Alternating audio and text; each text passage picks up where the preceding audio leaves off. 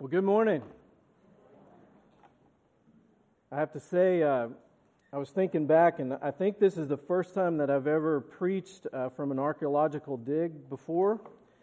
And so uh, I hope that uh, that's not going to mess my mojo up this morning. I was, I was actually going to to stay in the tent until it was time to preach and then come out and make a little, little, little showmanship there, but I didn't know if that would be the best idea. So decided not to do that.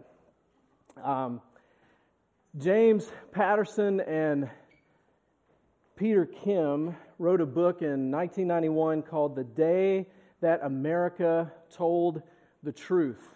And what they did was they went around and, uh, and asked people survey questions with the promise of anonymity so that they could answer truthfully. And one of the questions that they asked was, what are you willing to do for $10 million? Now, I know immediately all of our brains kind of went there. What would I be willing to do for $10 million? Now, $10 million today would buy you a nice three bedroom, two and a half bath house in Williamson County. But remember, this is 1991, and so back then, $10 million was a lot of money. And so, two thirds of Americans polled would agree that at least, to at least one uh, and some to several of the following things. 25% of those polled said that they would abandon their entire family. 25% said they would abandon their church. 23% said they would agree to become a prostitute for a week or more. 16% said that they would give up their American citizenship. 16% said they would leave their spouse. 10% said they would uh, allow a murderer to go free. 7% said that they themselves would commit murder.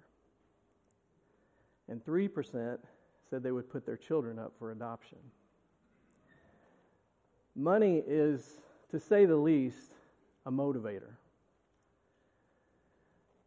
We're in week two of a series that we're calling Things That the Bible Does Not Say. And last week, John looked at one of the most popular ones God helps those who help themselves. And if you missed last week, I would go back and listen to that as John did an excellent job showing that not only does the Bible not say this, but this is the opposite of what the Bible teaches. Spiritually, God helps those who can't help themselves. But what we're looking at today is a, a little bit different. This is a, a misquote of the Bible. And that misquote is money is the root of all evil. Now, this is taken from 1 Timothy 6, verse 10. And so, what does the Bible say? Does the Bible say that money is the root of all evil? If you have your Bible, and I hope that you do, go ahead and open that to 1 Timothy chapter 6. And if you're new to the Bible, it's kind of towards the, the back of the Bible. After Second Thessalonians, before 1 Timothy, you'll find it there. So turn with me to 1 Timothy chapter 6. We're going to begin in chapter 3. I'm, I'm sorry, in verse 3 and read through verse 10. If anyone teaches a different doctrine and does not agree with the sound words of our Lord Jesus Christ and the teaching that accords with godliness, he is puffed up with conceit and understands nothing. He has an unhealthy craving for controversy and for quarrels about words, which produce envy, dissension, slander, and evil suspicions, and constant friction among people who are depraved in mind and deprived of the truth, imagining that godliness is a means of gain but godliness with contentment is great gain. For we brought nothing into the world, and we cannot take anything out of the world. But if we have food and clothing, with these we will be content. But those who desire to be rich fall into temptations, into a snare, into many senseless and harmful desires that plunge people into ruin and destruction. For the love of money is the root of all kinds of evils. It is through this craving that some have wandered away from the faith and pierced themselves with many pangs. There are over 500 verses in the Bible, and we're, we're going to look at just half of those today. But I'm just kidding. I'm just kidding. There are over 500 verses in the Bible that talk about money, that talk about possessions, that talk about greed. And money, in and of itself, is just a thing. It, it, in and of itself, it's, it's merely a, an exchange of value. There is nothing inherently good, nothing inherently evil about money. For generations, commerce was just a matter of bartering. So you have a thing, and then I have another thing, and then we exchange things. That's, that's what commerce was for generations and generations. And then uh, later the governments got involved in it and they started minting coins that represented value, and they minted these out of gold and out of silver and out of copper. And then in the process of that, gold and silver and copper developed some kind of value. And then we moved from that on to paper currency. And then we got checks. And checks are just the weird thing, right? Where you, you, you say, this, this person is vouching that I have money, right? They, here's a, here's a, you know, who you can talk to if you want to get the money. And so uh, it's kind of a weird thing. Now, today, we have all kinds of weird currencies that I know nothing about. I know nothing about Bitcoin. I know nothing about any of that kind of stuff, e commerce, all that stuff. I'm not your guy to talk to about that. But anyway, money in and of itself is just a thing. And so, how is it that we are to think about money? Well, if you have your bulletin your, in your notes, number one on your notes Money is a useful tool, but it is a terrible master. Money is a useful tool, but it is a terrible master. New Testament scholar William Barclay wrote about money. He said, Money in, it, uh, in and of itself is neither good nor bad. It is simply dangerous in that the love of it may become bad. With money, a person can do much good, and with money, a person can do much evil. It's a tool, and it's a useful tool to be sure. And so, you know, if you're here today visiting with us and you are a person with lots and lots of money, let me just say, welcome to Providence Baptist Church. you have a tool that we would love to put to use for the building of the kingdom. And if you are a believer, this is the right way to think about money.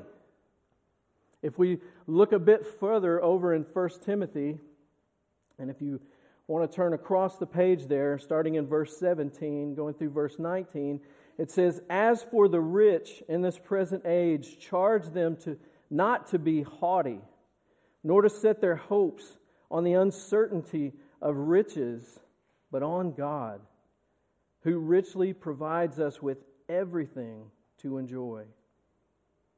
They are to do good, to be rich in good works, to be generous and ready to share thus storing up treasures for themselves as a good foundation for the future, so that they may take hold of that which is truly life. Be rich in good works. Generosity is to mark the Christian life. John Piper says this, talking about this verse. He says, But if a person is rich, what do you say to them? What you say is, Don't trust your money and be rich in good deeds. Now, being rich in good deeds is probably going to deplete their barns. I think it will.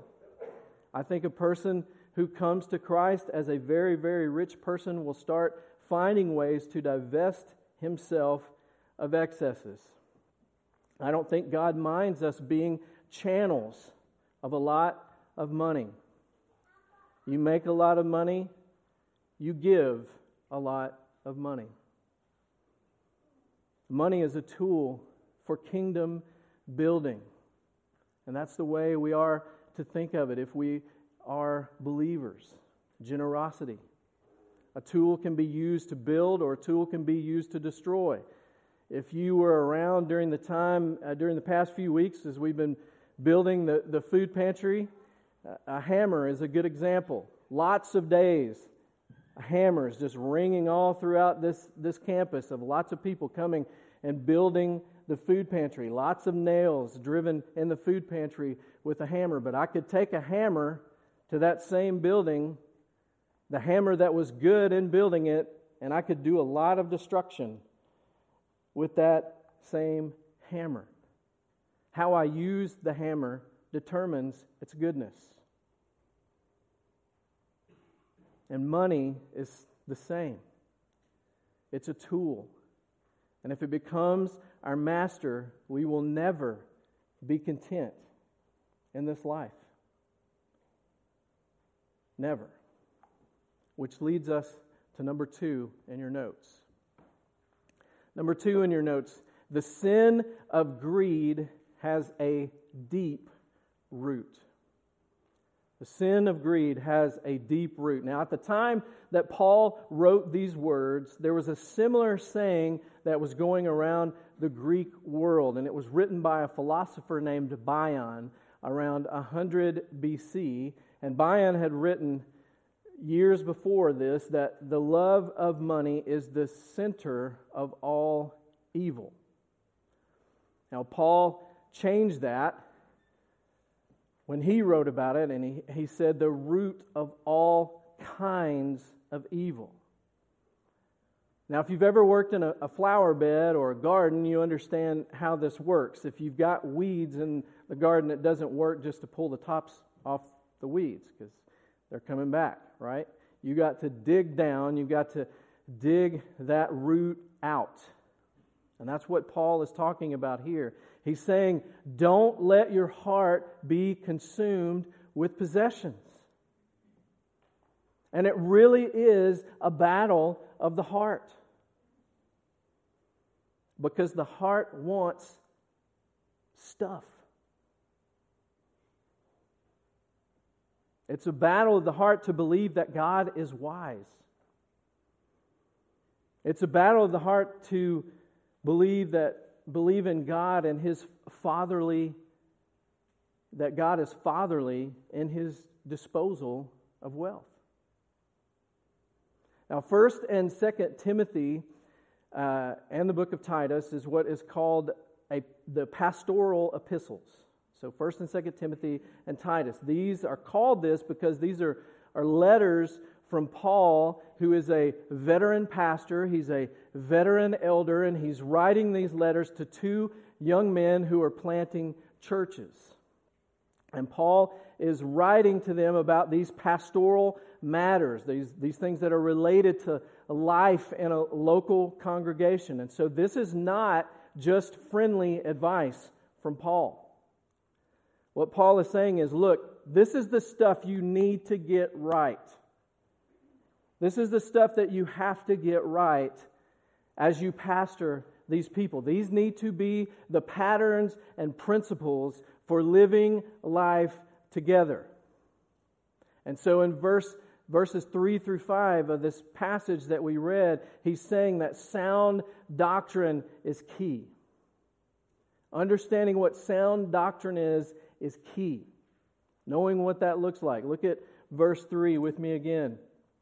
If anyone teaches a different doctrine and does not agree with the sound words of our Lord Jesus Christ and the teachings that accord with godliness, he is puffed up with conceit and understands nothing. He has an unhealthy craving for controversy and quarrels about words which produce envy, dissension, slander, and evil suspicion. What Jesus says is important. What Jesus gave us is what we need to hang our hearts on. Not some kind of new teaching, not some kind of secret thing that no one has ever heard before, which is what Paul is dealing with here and, and what he's talking about. What Jesus said. And notice what Paul says that this leads to in verse 3 godliness. And this word godliness appears in verse 3, verse 5, and verse 6. As a matter of fact, it appears 15 times in the New Testament. 13 of those times, 13 of those 15, are used in 1st, 1st and 2nd Timothy and Titus in the pastoral epistles. Sound doctrine transforms your life so that the truth is lived out in godliness and in holiness, so that we know what that looks like. That's what it produces in our life. It produces a gospel centered commitment to Christ. And in verse 5, Paul goes on to tell us one of the key motives of these false teachers. These are, are men who are looking at godliness as a means of gain. In other words, they are seeking to get rich off the gospel. Now I know that that's the reason that I got into ministry was the money. Just kidding. You don't go into ministry for money, right? And this was written some 2,000 years ago, but quite honestly, Paul could have written this yesterday. And we just had a, a really good example of, of a false teacher who, who uh, used his position at the church to get control of a nonprofit that one of his, uh, two of his uh, members had started and, and embezzled lots of money just down the road from us. But the most common false teaching in churches in the English speaking world today is the false teaching that God wants you to be healthy and God wants you to be wealthy.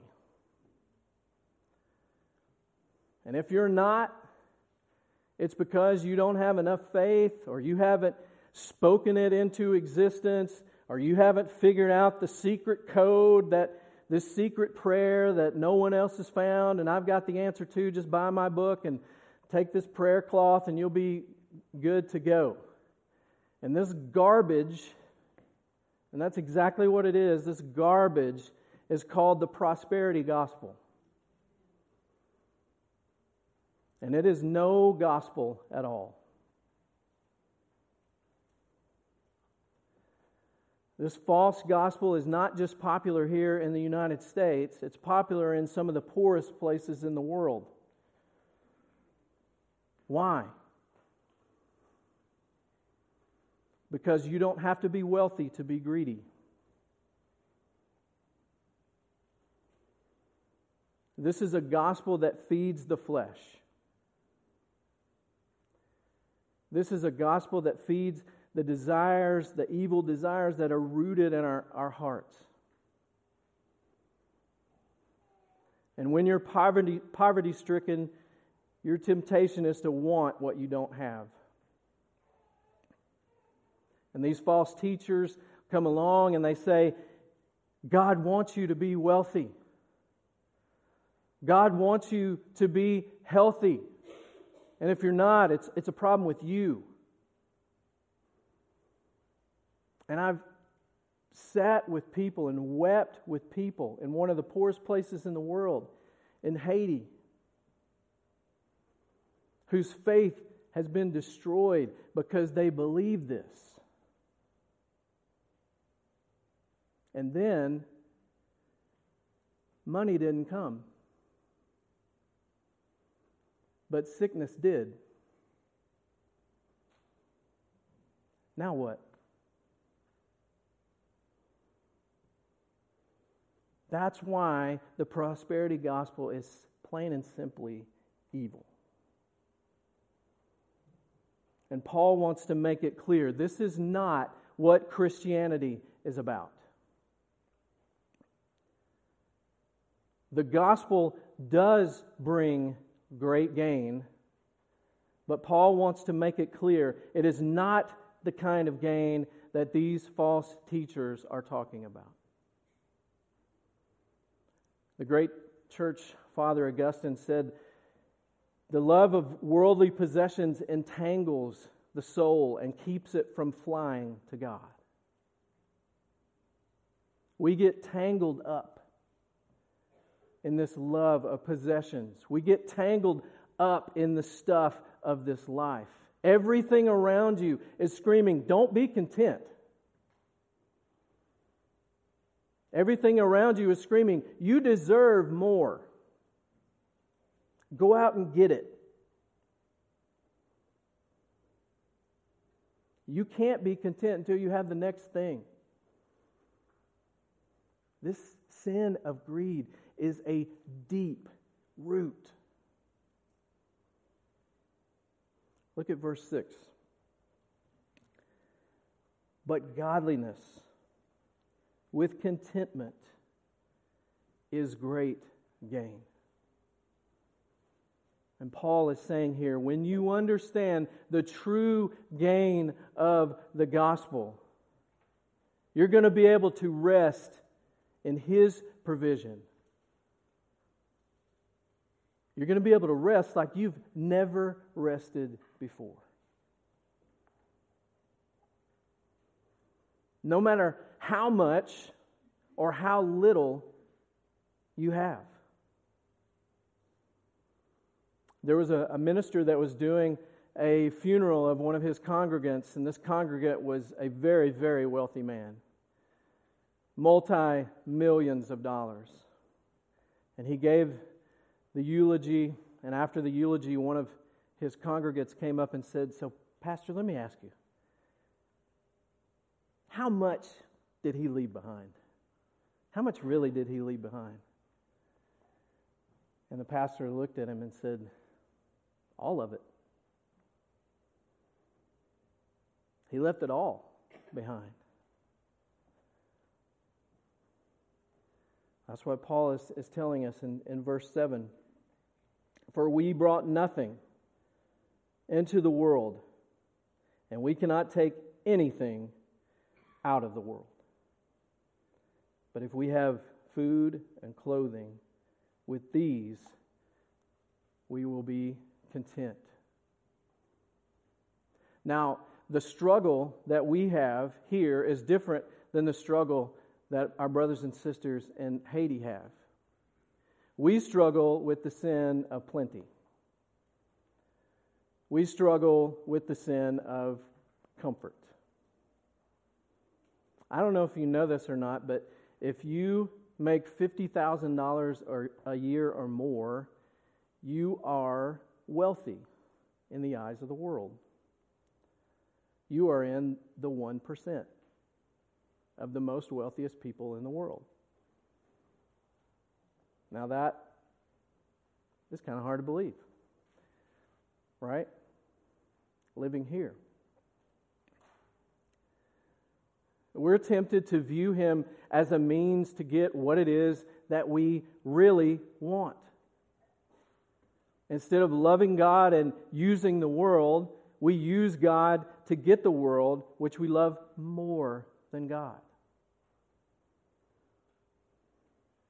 And that's what Paul is warning us about in verse 9. But those who desire to be rich fall into temptation, into a snare, into many senseless and harmful desires that plunge people into ruin and destruction. Paul notes here that the love of money is more. Paul notes here that the, the love of money is more deceptive. It, it's a trap. That greed leads you to sin in other ways. We see it all through Scripture. We saw it, we see it with Judas, with Achan, with Ananias and Sapphira, King Ahab, who had everything and still wanted Naboth's vineyard. Those who are greedy will do anything to get it and anything to keep it. And Paul is just saying to us here watch your heart. Guard your heart. Because it is easy for any of us to fall into this snare. It is easy for any of us to fall into this trap, especially when the world around us is telling us you can never have enough.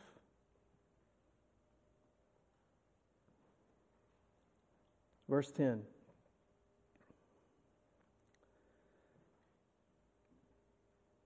This is Paul's warning.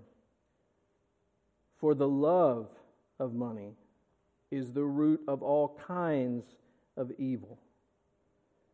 It is through this craving that some have wandered away from the faith and pierced themselves with many pangs. And so Paul answers this question. Paul doesn't say that money is the root of all evil. This is not some proto Marxist speech from Paul. This is not some rant against capitalism. But it is the love of money. The love of money is the root of all kinds of evil. When our desires are centered on things, when our satisfaction is in things, when our security and our comfort is based in our bank accounts, and our heart is in trouble. This is convicting for me. This is an area that I struggle, just to be straight up.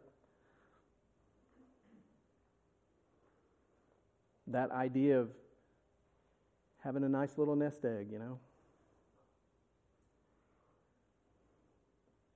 But that's when our heart is in trouble. And he also doesn't say that it is the root of all evil. There are other kinds of evil. And he talks about many of those in this very book, in the book of 1 Timothy. But here, Paul is focusing on money. The love of money is the root of all kinds of evil. And listen, this is what it all boils down to. And I heard a pastor say this years and years ago, and it has stuck with me ever since. All sin problems are worship problems.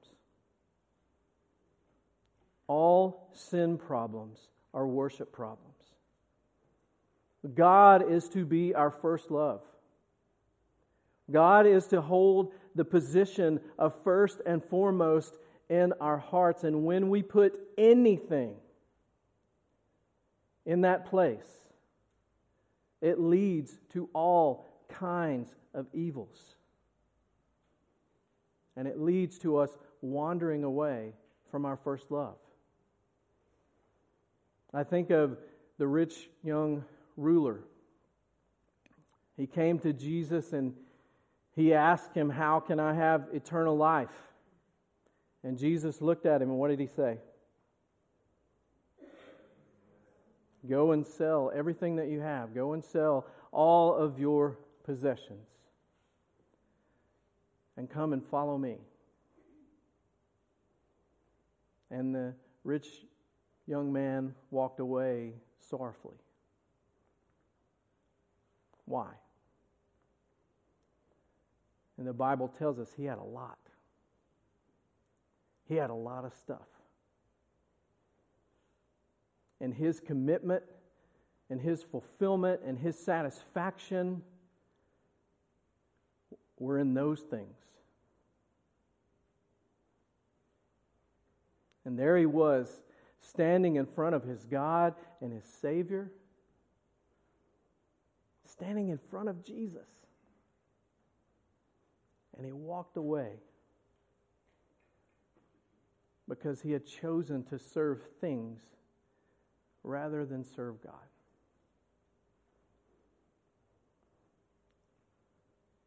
This is why Jesus is so concerned that we use material blessings, not worship them.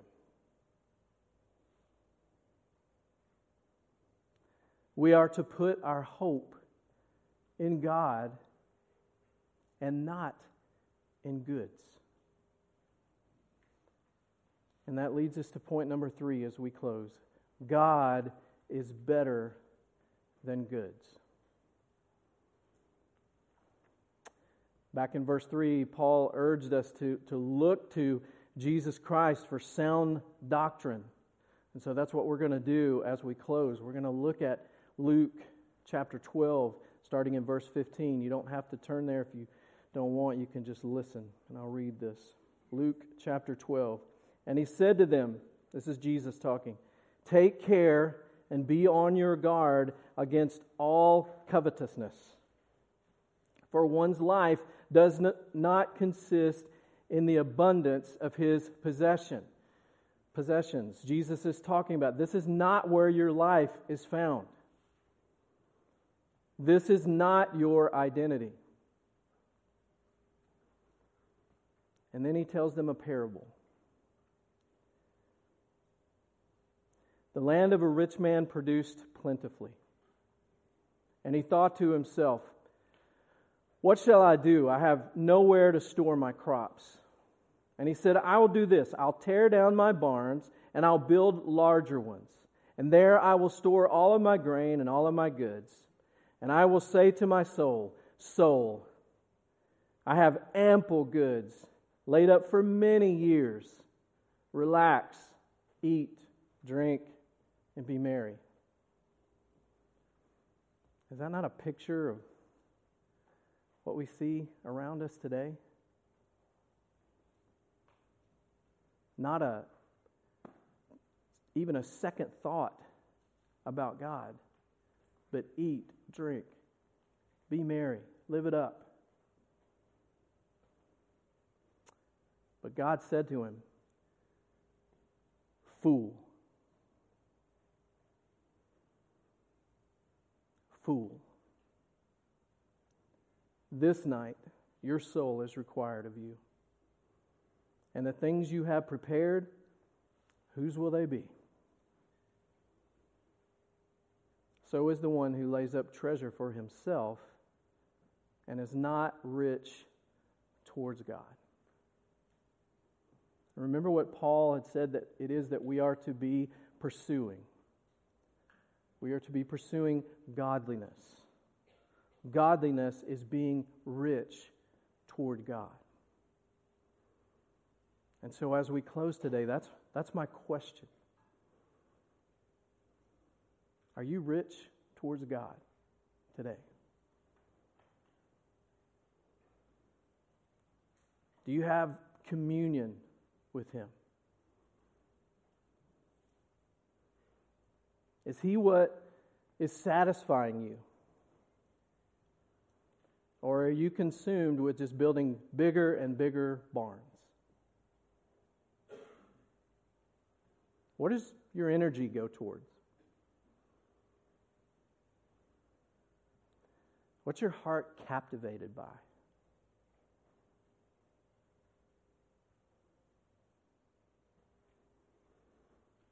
Listen, this is not to say that, that hard work is not good. It is. We talked about that in here. Joe's preached about that. But it's a matter of what your heart is captivated by. What are you working for?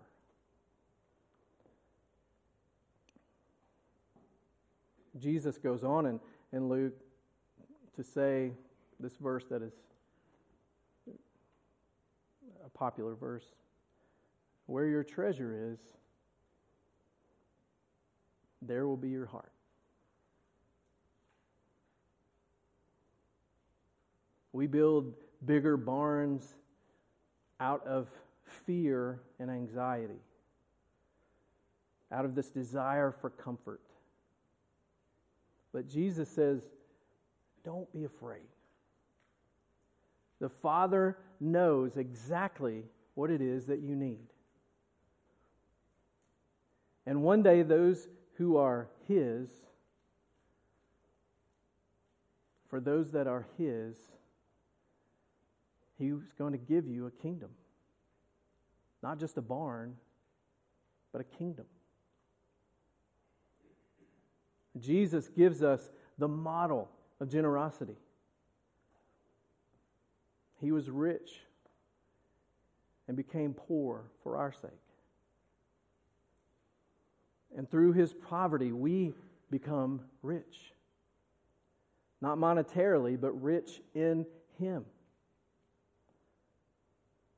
He lived a perfect life, a greed free life, free of desires of the flesh, and he was betrayed by greed 30 pieces of silver.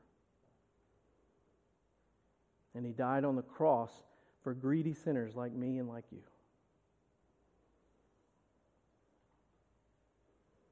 That was the death that we deserve. But instead, we get life. We get a faith family.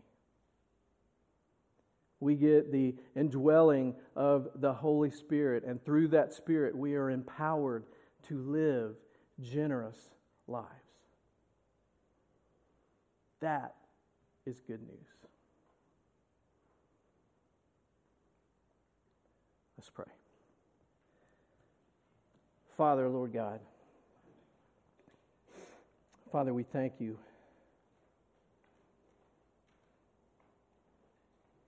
That he who knew no sin became sin so that we might become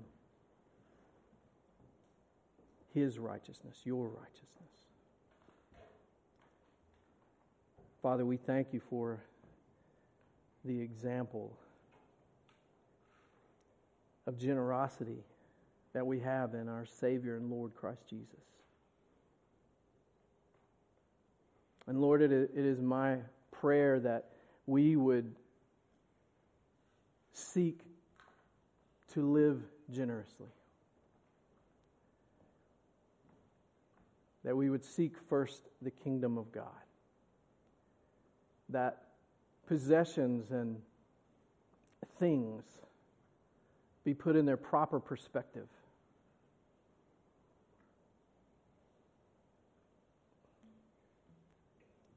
that you bless us in all kinds of, of different ways.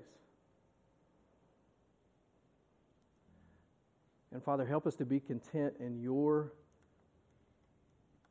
fatherly distribution.